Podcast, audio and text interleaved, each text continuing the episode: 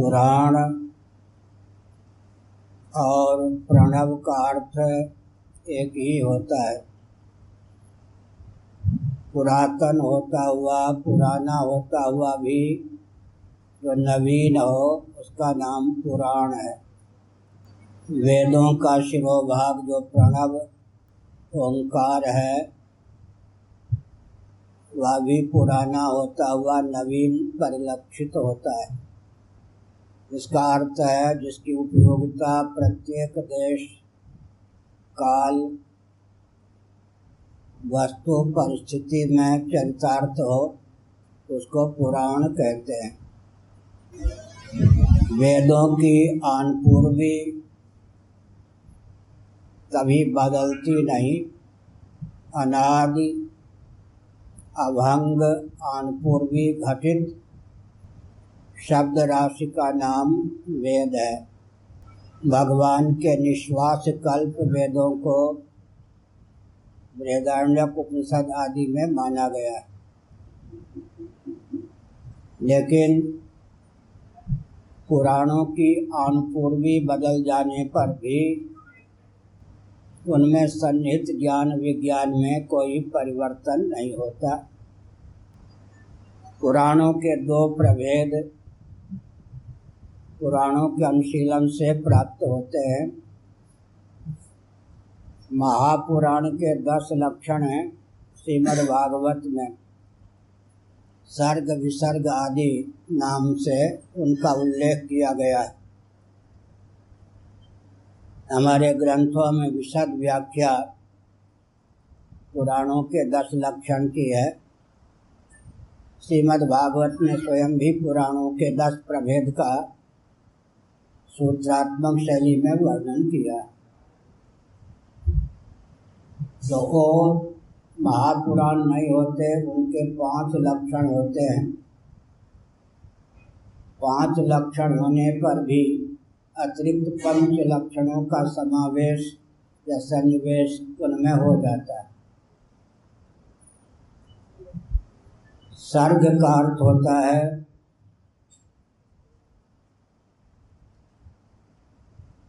महाप्रलय के पश्चात सृष्टि संरचना सच्चिदानंद स्वरूप सर्वेश्वर करते हैं। जीवों को अभुक्त कर्मों के अनुसार देहेंद्रीय प्राणांत कर्म से युक्त जीवन प्रदान करते हैं। इसी का नाम सर्ग है। विसर्ग कहते हैं। विविध रूपों में सृष्टि का विस्तार। और एक नियम है, जिस क्रम से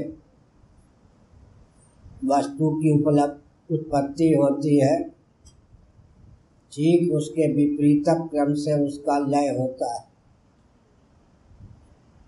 तस्माद वायु आकाश संभूत आकाशाद वायु तैतृय उपनिषद के अनुसार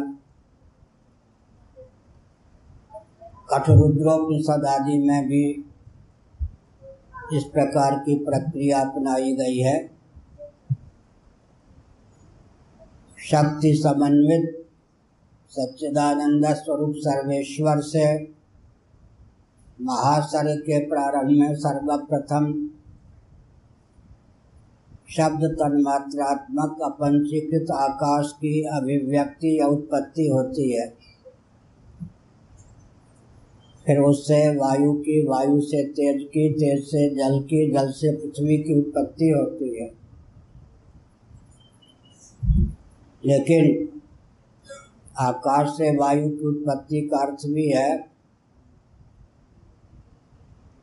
ब्रह्म चैतन्य से अधिष्ठित, प्रकृति से अधिष्ठित, आकाश से वायु की उत्पत्ति।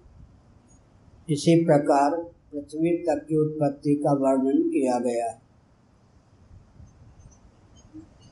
तत्व निर्धारण की मीमांसा पुराणों की वेदांतों की अद्भुत है। आजकल फिजिक्स वाले, केमिस्ट्री वाले सौ से अधिक तत्वों की गणना कर लेते हैं, लेकिन नासा के मूर्धन्य वैज्ञानिक पुरी में आए पिछले चातुर्मास में। कहीं होटल में ठहरे, लेकिन तीन दिनों तक हमारे पास आते रहे। हमने उन्हें बताया कि तत्व निर्धारण की दार्शनिक शैली है। उसकी सीमा में ही तत्व की संख्या निर्धारित की जा सकती है। अतिरिक्त अथवा न्यून नहीं। श्रीमद् भागवत के एकादश स्कंध में उद्धव जी का एक प्रश्न है। महात्मा ऋषि मुनि वेदों को प्रमाण मानने वाले भी तत्वों की संख्या एक सरीखी व्यक्त नहीं करते। कैसे समझें कि सचमुच में तत्व कितने हैं? भगवान श्री कृष्ण ने कहा विदुषाम किम अशोभनम कबीर बाबा के शब्दों में सभी सयाने एक मत। कारण में कार्य का अंतर्भाव कर लिया जाता है तो तत्व की संख्या न्यून हो जाती है। कारण का अंतर्भाव कार्य में कर लिया जाता है तो तत्व की संख्या न्यून हो जाती है, नाम में भी परिवर्तन हो जाता है। अंतर्भाव किए बिना कारण और कार्य, कारण और कार्य कार्य और कारण का निर्धारण हो तो तत्व की संख्या एक सरीखी ही सिद्ध होती है। ब्रह्मसूत्र में बादरायणाचार्य श्री कृष्ण द्वैपायन वेद व्यास महाभाग ने एक सूत्र की संरचना की, जिसमें उन्होंने सांख्यों के तार्किक पक्ष का निराकरण करते हुए कहा, ऊपर श्रुति, नीचे अनुभूति, दोनों के अविरुद्ध जो तत्व की मीमांसा है, उसी को प्रमाण मानने की आवश्यकता है। फिर से सुनिए। ऊपर श्रुति, नीचे अनुभूति। दोनों में तालमेल बैठा कर ही तत्व की संख्या का निर्धारण कर सकते हैं। हमारे आपके पास पाँच ही ज्ञानेन्द्रियाँ हैं, पाँच ही कर्मेंद्रियाँ हैं। कोई चक्षु विहीन होता है, वो कह सकता है कि आँख नामक, नेत्र नामक कोई इंद्रिय नहीं है। लेकिन दूसरे जो नेत्र वाले हैं, उनके अनुभव के आधार पर नेत्र की गणना होती है। लेकिन विश्व में कोई ऐसा मनुष्य या प्राणी नहीं, जिसके पास छह ज्ञानेन्द्रियाँ हों या छह कर्मेंद्रियाँ हों। पंच ज्ञानेन्द्रिय के द्वारा ही तत्व का निर्धारण होता है।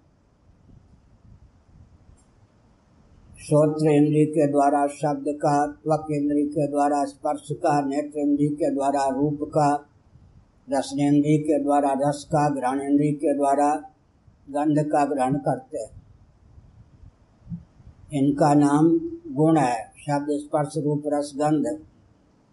एक नियम है कि गुण द्रव्य के समाश्रित रहते हैं। शब्द किसका गुण है? आकाश का। स्पर्श किसका गुण है? वायु का। रूप किसका गुण है? तेज या अग्नि का। रस किसका गुण है? ये जल का। गंध किसका गुण है? पृथ्वी का। ये तावता पंच ज्ञानेन्द्रियों के बल पर, अनुभूति के बल पर हम कह सकते हैं कि पाँच ही तत्व हो सकते हैं। नीचे से पृथ्वी, जल, तेज, वायु और आकाश अचित कोटि के ये पाँच तत्व सिद्ध होते हैं। ऊपर से विचार करें तो आकाश, वायु, तेज, जल और पृथ्वी। अब एक नियम है, जो कि गणित में भी ज्यों के त्यों चरितार्थ होता है। सन्निकट सविशेष का नाम कार्य होता है। सन्निकट निर्विशेष का नाम कारण होता है।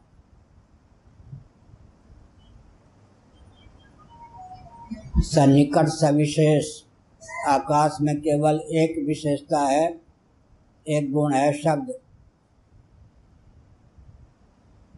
कारण का गुण कार्य में अनुगत होता है, यह अकाट्य सिद्धांत है। वायु का अपना गुण स्पर्श है, लेकिन आकाश का गुण शब्द उसमें अनुगत है। आकाश की अनुगति है तो आकाश के गुण शब्द की भी उसमें अनुगति। एक की अपेक्षा दो सन्निकट सविशेष है, इसीलिए आकाश का कार्य वायु ही हो सकता है। वायु का कार्य तेज ही हो सकता है, क्योंकि दो की अपेक्षा तीन सन्निकट सविशेष है। तेज की अपेक्षा जल सन्निकट सविशेष है, इसीलिए तेज का कार्य जल ही हो सकता है। जल की अपेक्षा पृथ्वी सन्निकट सविशेष है, इसीलिए जल का कार्य पृथ्वी ही हो सकती है। आकाश में केवल एक गुण, वायु में दो गुण, शब्द और स्पर्श, तेज में शब्द, स्पर्श रूप तीन गुण। जल में शब्द स्पर्श रूप रस चार गुण, पृथ्वी में शब्द स्पर्श रूप रस गण पाँच गुण। अब छठा गुण कोई होता तो उसको ग्रहण करने के लिए छठी इंद्रिय होती। इसलिए अंतिम कार्य किसको कहेंगे? जो अपने से अधिक विशेषता वाला कोई अन्य कार्य उत्पन्न करने में समर्थ न हो, वही अंतिम कार्य माना जाता है। नहीं तो अनवस्था दोष की प्राप्ति होगी। फिर से सुनिए। उसको चरम कार्य या अंतिम कार्य कहते हैं, जो अपनी अपेक्षा अधिक विशेषता वाली किसी वस्तु को उत्पन्न करने में समर्थ न अब वृक्ष इत्यादि क्या है? ये छठी विशेषता से युक्त नहीं है। मिट्टी से बना हुआ जो घड़ा होता है घट उसमें उपयोगिता की दृष्टि से तो विलक्षणता होती है। जलानयन आदि कार्य का संपादन मृत घट के माध्यम से होता है, लेकिन कोई छठा गुण घट में नहीं होता।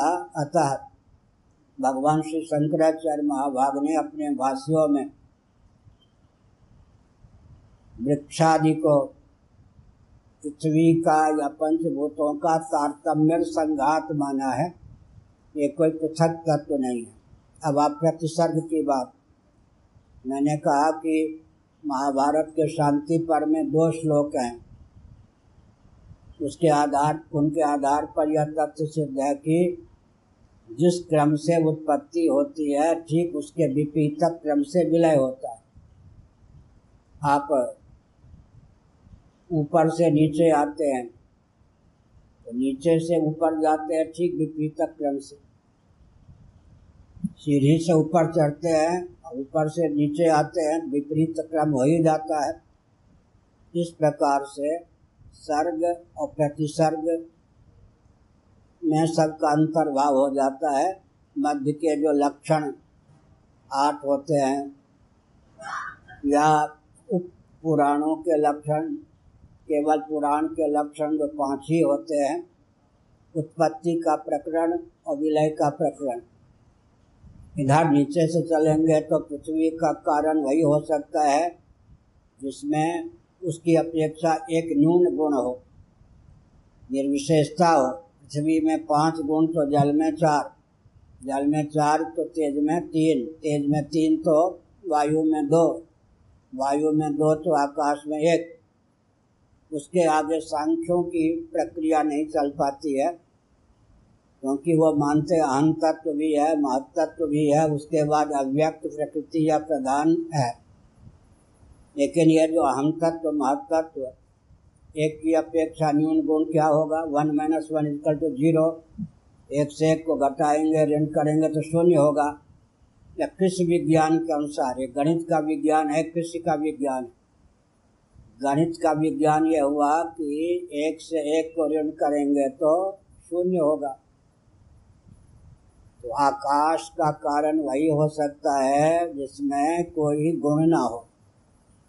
निर्गुण हो, निर्विशेष हो, वह ब्रह्म ही हो सकता है, आत्मा ही। दूसरी प्रक्रिया कृषि विज्ञान की है? गेहूँ, चने, जो, मटर आदि के बीज में एक गुण भी नहीं होता, माने गुण की बीजावस्था तो होती है, अभिव्यक्त कोई गुण नहीं होता। इस विज्ञान के अनुसार हम आकाश का कारण, प्रकृति, माया, त्रिगुणमयी शक्ति अव्यक्त या प्रधान को मान सकते हैं। लेकिन भगवान शंकराचार्य महाभाग ने अपने भाष्य में लिखा, अनुभव के बल पर यह तथ्य सिद्ध है कि, चना का बीज है। उसमें अंकुरोत्पादनी शक्ति न रह जाए धुन लग जाए, या उसको भून लें तब चना का स्वरूप क्या रह जाएगा पृथ्वी? चना का मौलिक स्वरूप पृथ्वी। संस्कार विशिष्ट पृथ्वी का नाम है बीज। संस्कार विहीन बीज का नाम है पृथ्वी। इसी प्रकार से आकाश का बीज क्या है? मूला प्रकृति, अव्यक्त, माया, प्रधान, कुछ भी कहे। और वह सविशेषता की बीजावस्था है। जड़ वस्तु में प्रथम है, लेकिन जड़ के मूल में जड़ हो ही नहीं सकता है। जात्या भाषम चला भाष्यम वस्तुआ भाषम तथा बचा अजाचल वस्तुत्व विज्ञानम शांतम अद्वयम जन्मशील के मूल में जन्मशील मानते जाएँगे तो कहीं अंत नहीं होगा। आत्माश्रय, अन्योन्याश्रय चक्रक अनवस्था दोष की प्राप्ति होगी। उंगलियाँ पाँच हैं तो अकेली एक है। भेद के मूल में भेद नहीं, सगुण के मूल में सगुण नहीं।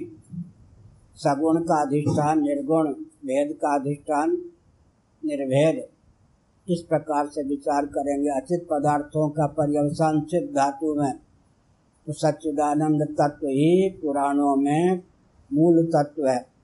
इसलिए श्रीमद् भागवत में प्रथम स्कंद के द्वितीय अध्याय के ग्यारहवें श्लोक में तत्व को परिभाषित किया गया। वदंत तत्व विदस्तत्व यद ज्ञान अद्वयम ब्रह्मेति परमात्मेति भगवान की शब्दते यथ अद्वयम ज्ञानम तत्व तृप्ति से पारंगत जो ज्ञान है जो ज्ञाता ज्ञान ज्ञ के रूप में उल्लसित है, वही तत्व है। तृप्ति के मध्य में जो ज्ञान है, उसको आश्रय के रूप में ज्ञाता, विषय के रूप में ज्ञ की आवश्यकता है।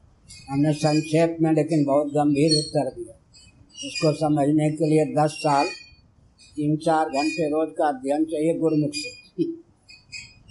अब योग की बात आपने कही। अभी तो एक प्रश्न का बन।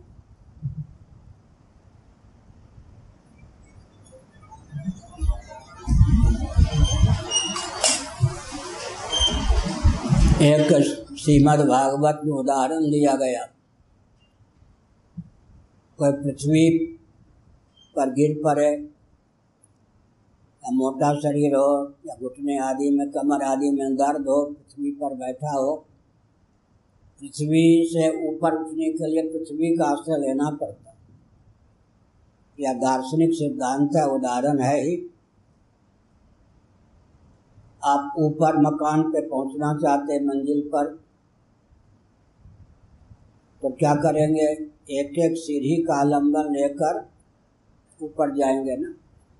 जिसको हम पार करना चाहते हैं, उसका आलंबन लेना पड़ेगा या नहीं? वो अवरोधक है, लेकिन सहयोगी है या नहीं? जिसे पार करना चाहते हैं, उसी का आलंबन लेकर उसे पार करने के अनुकूल बल और वेग का जीवन में संसार होता है यह दार्शनिक और वैज्ञानिक सिद्धांत है। अब योग दर्शन पर आइए। एक सौ बिरानवे सूत्र हैं योग दर्शन। चार पाद के अंतर्गत। अष्टांग योग। योग का अर्थ होता है समाधि। समाधि में हेतुभूत जो साधन है, उनको भी योग कह दिया गया। यम नियम आसन प्राणायाम प्रत्याहार धारणा ध्यान समाधि अष्टांग योग है। यम और नियम में, नियम शब्द से नि हटा दें तो क्या रह जाएगा? यम। इसीलिए भागवत आदि में, उपनिषद आदि में यम और नियम का जो वर्णन किया गया, उसमें एक रूपता हो जाती यम को नियम में भी डाल देते हैं, नियम को यम में भी, क्योंकि दोनों का मौलिक स्वरूप एक ही है। नियम कहने पर केवल नि उपसर्ग अधिक है ना, नहीं तो यम तो दोनों ही है। लेकिन विष्णु पुराण का जो अंतिम अंश है, उसमें और योग दर्शन में यम नियम की संख्या निर्धारित कर दी गई है। अन्यत्र यम नियम की संख्या पाँच से बहुत अधिक है। पाँच यम ही नहीं अधिक, पाँच नियम ही नहीं अधिक। लेकिन विष्णु पुराण के चरम अंश में और योग दर्शन में अहिंसा, सत्य, अस्त्य, ब्रह्मचर्य, परिग्रह ये पाँच यम बताए गए। शौच संतोष तपस्वाध्याय ईश्वर प्रणधान ये पंच नियम बताए गए। इसका दार्शनिक स्वरूप क्या है? हमारे पास पाँच कर्मेंद्रियाँ हैं, पाँच ज्ञानेन्द्रियाँ अब ये चीज़ आपको शास्त्र सम्मत, युक्ति सम्मत होने पर इस रूप में ग्रंथों में नहीं मिले पूज्य गुरुदेव ने हमारी टिप्पणी की, धर्म सम्राट स्वामी पाते जी महाराज। तुम लिखते हो, बोलते हो, सब शास्त्र सम्मत। लेकिन ढूँढने पर मिलना कठिन। शास्त्र का मनन करके फिर अपने शब्दों में लिखते हो तो जो भाव आवे विलम्ब मत करना, तत्काल लिख लेना। बुद्धि पर भरोसा मत करना, आगे या भाव आवे या ना आवे। तीन दिन पहले पूरी में, रात्रि में, स्वप्न में, जागृत में नहीं, स्वप्न में गणित का बहुत अच्छा विज्ञान प्राप्त हुआ। नींद टूटने के बाद दो क्षण तक याद था। समय लिख नहीं पाया। दो पंक्ति में लिख लेता तो अब वो पता नहीं क्या था।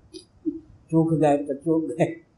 बहुत अच्छा एक अद्भुत ज्ञान स्वप्न में गणित पर आया, लेकिन वो गया। गया गया गया। गया आ गया। हमने क्या कहा? अहिंसा। चलने में वो सावधानी चाहिए कि किसी की हिंसा न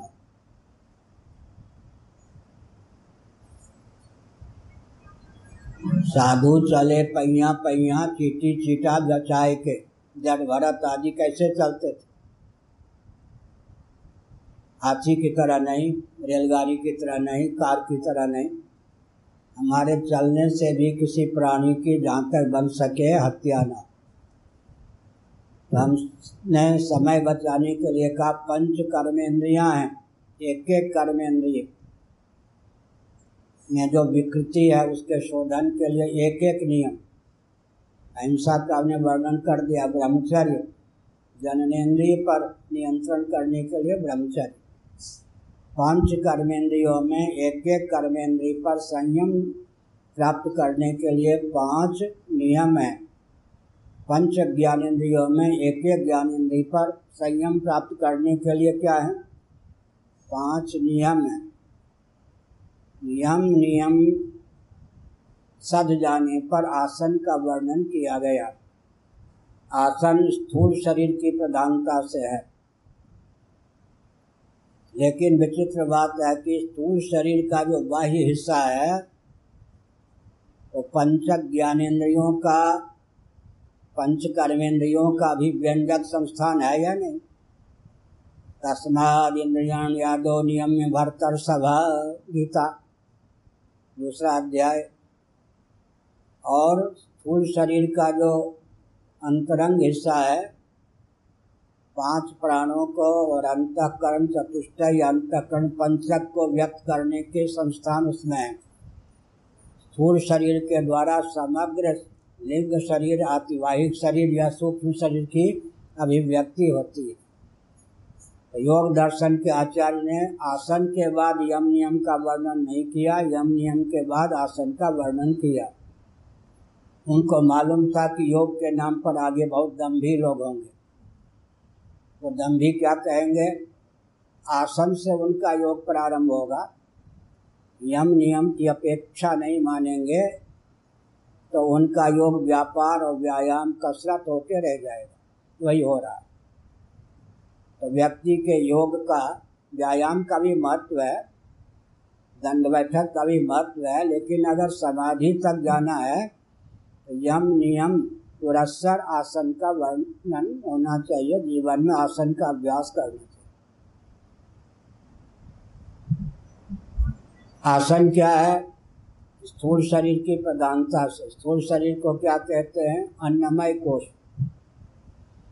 अन्नमय कोष से ऊपर कौन है? प्राणमय कोष, उससे ऊपर है मनोमय कोष, उससे ऊपर है विज्ञानमय कोष, उससे ऊपर है आनंदमय कोष, उससे ऊपर है आत्मा।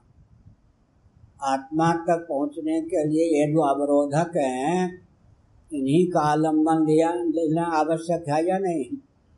इनका आलंबन लेने पर इनका संयम करने पर, इनसे उठने की, क्या इनको पार करने की क्षमता प्राप्त होगी?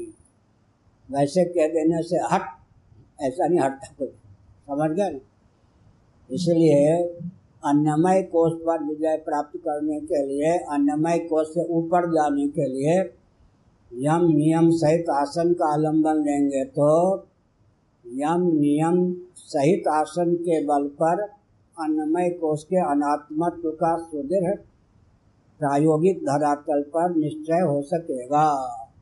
अन्नमय कोष से असंगता की प्राप्ति हो सकेगी।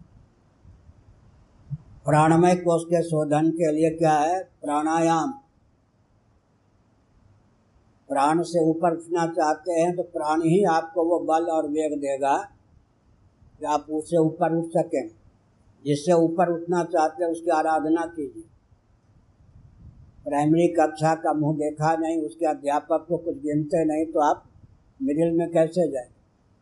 मिडिल को पार करना चाहते हैं हाई स्कूल या इंटर में जाना चाहते हैं तो मिडिल का आलंबन लेना पड़ेगा मिडिल के अध्यापक जी को सम्मान देना पड़ेगा, उनका अनुग्रह प्राप्त करना पड़ेगा।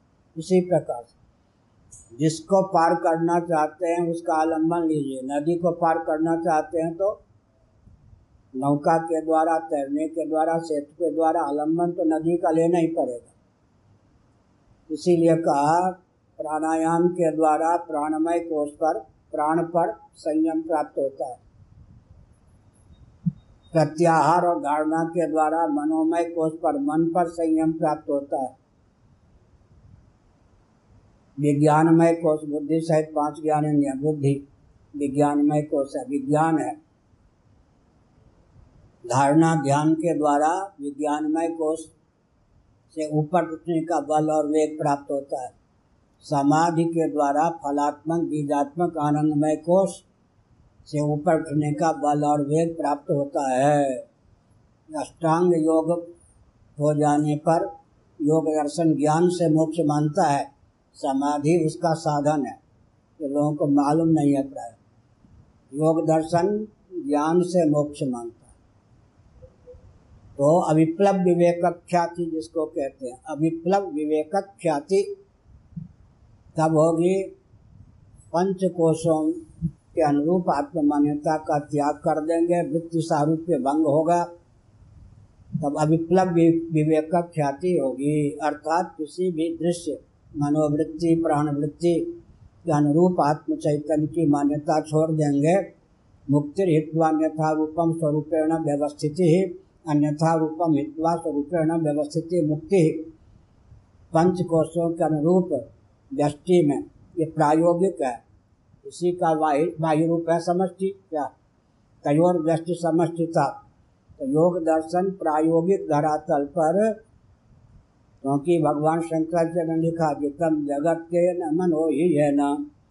विश्व पर विजय प्राप्त करने चले और मन पर विजय है नहीं कर सकेंगे। जितम जगत के न मनो ही है ना। जिसके द्वारा मन जीत लिया गया, वो विजय प्राप्त करेगा विश्व पर। पंच कोशों पर विजय प्राप्त करने के लिए पंच कोशों के शोधन के लिए तदनुकूल बल और वेग प्राप्त करने के लिए यम नियम, आसन, प्राणायाम, प्रत्याहार धारणा ध्यान समाधि का आलंबन ले लेना आवश्यक। स्वरूपानुरूप, स्वरूप विज्ञान के लिए विप्लव विवेक ख्याति। हाँ जी, क्या पूछना?